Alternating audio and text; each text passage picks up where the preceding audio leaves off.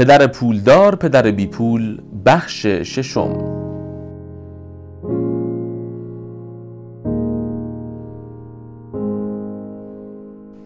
درسی از رابرت فراست. رابرت فراست شاعر محبوب من است.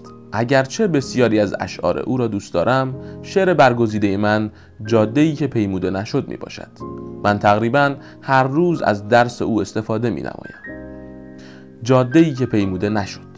دو جاده در جنگل زرد از یکدیگر جدا می شوند و متاسفانه نمی توانم از هر دو عبور کنم. چون فقط یک مسافر هستم. مدت طولانی ایستادم و تا فاصله ای دور به جاده نگاه کردم.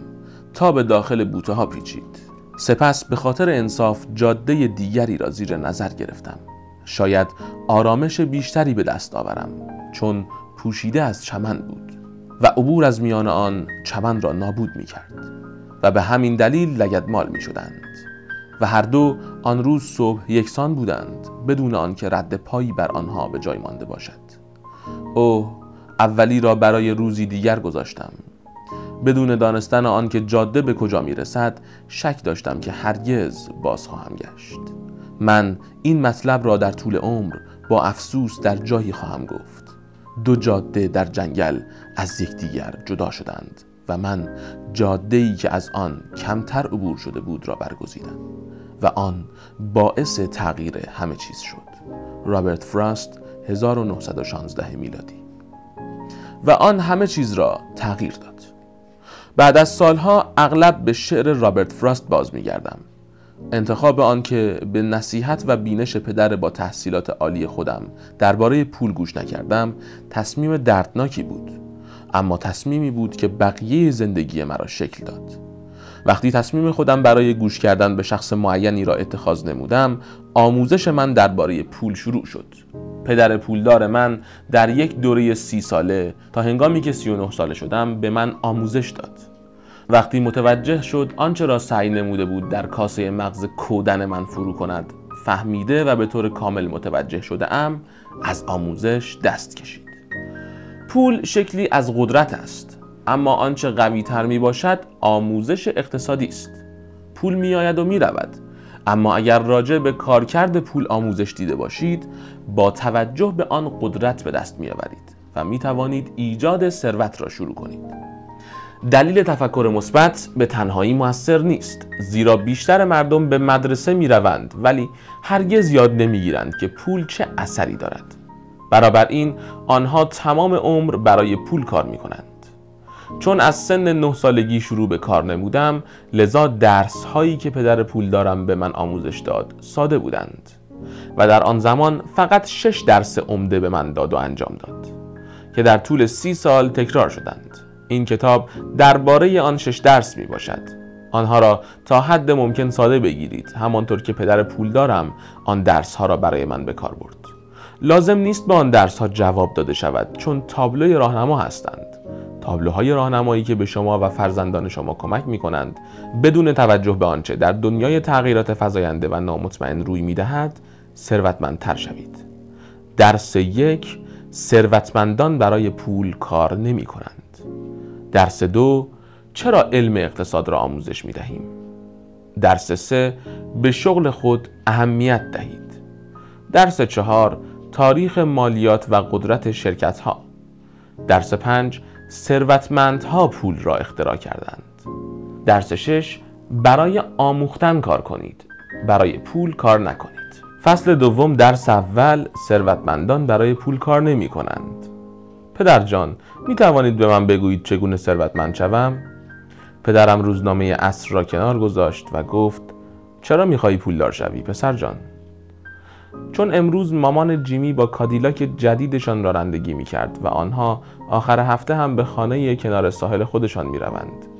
جیمی سه نفر از دوستانش را با خود می برد اما مایک و من دعوت نشده ایم.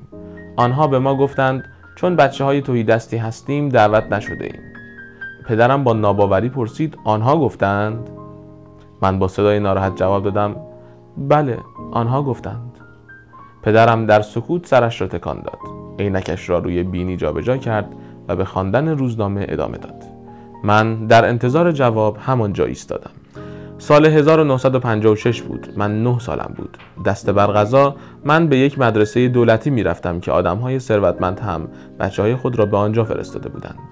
ما در شهری زندگی می کردیم که در آنجا نی شکر کشت می شد مدیران کشت و زرع و سایر افراد ثروتمند شهر مانند پزشکان، مالکان شرکت های تجاری و بانکداران بچه های خود را از کلاس اول تا ششم به این مدرسه میفرستادند و بعد از کلاس ششم بچه های آنها به طور کلی به مدرسه های خصوصی فرستاده می شدند. چون خانواده من در طرف خیابان کنار این مدرسه زندگی می کرد به این مدرسه می رفتم. اگر در سمت دیگر این خیابان زندگی می کردیم باید با بچه های همسنخ خودم به مدرسه دیگری می رفتم. بعد از کلاس ششم این بچه ها و من برای دوره راهنمایی و دبیرستان باید به مدرسه دولتی می رفتیم. برای آنها یا من مدرسه خصوصی وجود نداشت. پدرم بالاخره روزنامه را کنار گذاشت. می توانستم بگویم داشت فکر می کرد. او به طور آهسته شروع کرد خب پسر اگر دوست داری ثروتمند شوی باید یاد بگیری پول به دست آوری. پرسیدم از کجا می توانم پول به دست آورم؟ او با لبخند گفت خب از مغزت استفاده کن منظورش واقعا چه بود آن تمام چیزی است که می‌خواهم به شما بگویم یا جواب را نمی‌دانم بنابراین مرا گیج و دستپاچه نکنید یک شرکت تشکیل می شود. صبح روز بعد من با بهترین دوستم مایک درباره آنچه پدرم گفته بود صحبت کردم. چون بهترین کسی بود که می توانستم با او صحبت کنم. مایک و من تنها بچه های توی دست این مدرسه بودیم. مایک هم مانند من از روی غذا و قدر در این مدرسه بود. شخصی در صف ناحیه مربوط به مدرسه تغییرات ایجاد کرده بود و ما در کنار بچه های ثروتمند در مدرسه قرار گرفتیم. ما در واقع توهی دست نبودیم اما چنین احساسی داشتیم. زیرا تمام بقیه بچه ها دستکش های جدید بیسبال دوچرخه جدید و هر چیز جدید دیگری داشتند. اما فقط همین چیزها بود. پدرم عادت داشت بگوید اگر چیزی می‌خواهی برای آن کار کن. ما چیزهایی می‌خواستیم اما برای پسر بچه نه ساله کار چندانی وجود نداشت. مایک پرسید خب برای کسب پول چه کاری باید انجام دهیم؟ من گفتم نمی‌دانم. اما آیا می‌توانی شریک من باشی؟ او موافقت کرد و بنابراین از صبح شنبه مایک اولین شریک تجاری من شد. تمام صبح را با این نظریه گذراندیم که چگونه پول به دست آوریم. گاهگاهی درباره تمام پسرهای لوس که در خانه ساحلی جیمی مشغول خوشگذرانی بودند صحبت کردیم. آن گفتگو اگر چه کمی آزاردهنده بود ولی فوایدی داشت زیرا به ما الهام می‌داد که راهی برای کسب پول جستجو کنیم. بالاخره آن روز بعد از ظهر ناگهان فکری به ذهنمان خطور کرد. آن نظریه بود که مایک از یک کتاب علمی که خوانده بود به دست آورد. با هیجان دستهای خود را تکان دادیم و حالا دو شریک بودیم که یک شغل داشتیم. در چند هفته بعد مایک و من به درب منزل همسایه ها مراجعه نمودیم و زنگ خانه ها را به صدا درآوردیم و از همسایه خود خواهش کردیم که اگر ممکن است لوله های خمیر دندان مصرف کرده خود را برای ما نگه دارند. بیشتر آدم های بزرگ با لبخند و نگاهی متعجب موافقت کردند و بعضی از ما پرسیدند چه کار می‌خواهیم انجام دهیم و به آنها پاسخ می‌دادیم نمی‌توانیم به شما بگوییم. این یک راز تجاری است. با گذشت چند هفته مادرم نگران شد. محلی نزدیک ماشین لباسشویی او را به عنوان محل انبار مواد اولیه خام خود انتخاب نموده بودیم. داخل جعبه قهوه‌ای رنگ مقوایی که زمانی بطری های سس گوجه فرنگی را نگه می داشتند توده کوچک لوله های خمیر دندان مصرف شده در حال بزرگ شدن بود. بالاخره مادرم قدم به میان گذاشت. دیدگاه همسایه هایش لوله های خمیر دندان مصرف شده و کثیف مجاله شده به او منتقل شده بود. او پرسید شما پسرها در حال انجام چه کاری هستید؟ و دیگر مایل نیستم بشنوم. این یک راز حرفه است. با این ها کاری انجام دهید وگرنه آنها را دور میریزم. مایک و من با التماس و خواهش توضیح دادیم که به زودی مواد کافی خواهیم داشت و سپس شروع به تولید خواهیم نمود. به او اطلاع دادیم که منتظر چند همسایه دیگر هستیم تا خمیر دندانشان را تمام کنند و لوله های آنها را هم بگیریم. مادرم یک هفته دیگر به ما فرصت داد. تاریخ شروع تولید به پایان رسید. فشار ادامه داشت. اولین شرکت من قبلا با خطر اختار تخلیه انبار کالا از سوی مادرم مواجه شده بود. این وظیفه مایک بود که با گفتن آن که دندان پزشک از آنها خواسته است بیشتر از قبل مسواک بزنند به همسایه ها بگوید خمیر دندان های خود را زودتر مصرف کنند. به هر روی شروع به راه اندازی خط تولید نمودیم.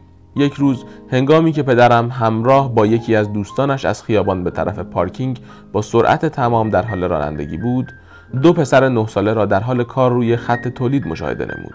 در روی میز درازی جعبه های کوچک مقوایی شیر مدرسه قرار داشتند و منقل خانواده پر از زغال های قرمز داغ با بیشترین دما در حال گداختن بود.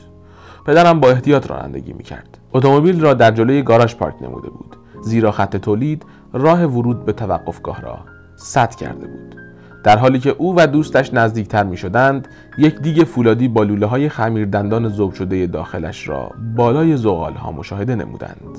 در آن روزها خمیر دندان را در لوله های پلاستیکی قرار نمی‌دادند و لوله ها از سرب ساخته می شدند بنابراین پس از سوزاندن رنگ روی آنها به داخل دیگ فولادی کوچکی سرازیر می شدند و تا حالت مایع زوب می گردیدند و با دستگیره آشپزخانه مادرم سرب را از سوراخ کوچکی واقع در بالای جعبه های مقوایی شیر به داخل آنها می ریختیم. جعبه های مقوایی شیر با گچ مجسم سازی پر شده بودند.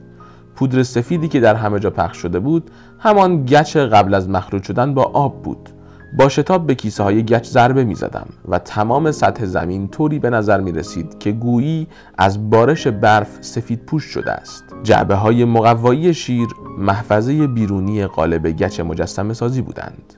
پدرم و دوستش ضمن آنکه مایع مذاب سرب را با دقت از سوراخ کوچک بالای جعبه به داخل قوطی گچ مجسم سازی می ریختم تماشا می کردند. پدرم گفت مواظب باش. بی آنکه نگاه کنم تنها سرم را به نشانه موافقت تکان دادم. بالاخره وقتی کارم تمام شد دیگ فولادی را پایین گذاشتم و به پدرم بالاخره وقتی کارم تمام شد دیگ فولادی را پایین گذاشتم و به پدرم لبخند زدم. او با لبخند احتیاط آمیزی پرسید پسرها در حال انجام چه کاری هستید؟ من گفتم داریم همان کاری را انجام می دهیم که شما به ما گفتید. می خواهیم ثروتمند شویم. مایک در حالی که پوزخند می‌زد و سرش را تکان می‌داد گفت آره ما شریک هستیم. پدرم پرسید و اون غالب های گچ چی هستن؟ من گفتم نگاه کنید این باید محموله خوبی باشد. با چکش کوچکی ضربه آهسته‌ای به قطعه زدم که مکعب را نصف نمود. با احتیاط نیمه بالایی غالب گچی را کشیدم و سکه سربی بیرون افتاد. پدرم گفت اوه خدای من شما با ریختگری از سرب سکه ساخته اید مایک گفت درست است. ما همان کاری را که شما گفتید انجام دادیم. ما پول درست کردیم. دوست پدر من چرخید و از خنده منفجر شد. پدرم لبخند زد و سرش را تکان داد. همراه با آتش و لوله های خمیردندان رها شده دو پسر در جلوی او پوشیده از گرد و خاک سفید و لبخندی که تا بناگوش باز شده بود ایستاده بودند. پایان بخش ششم.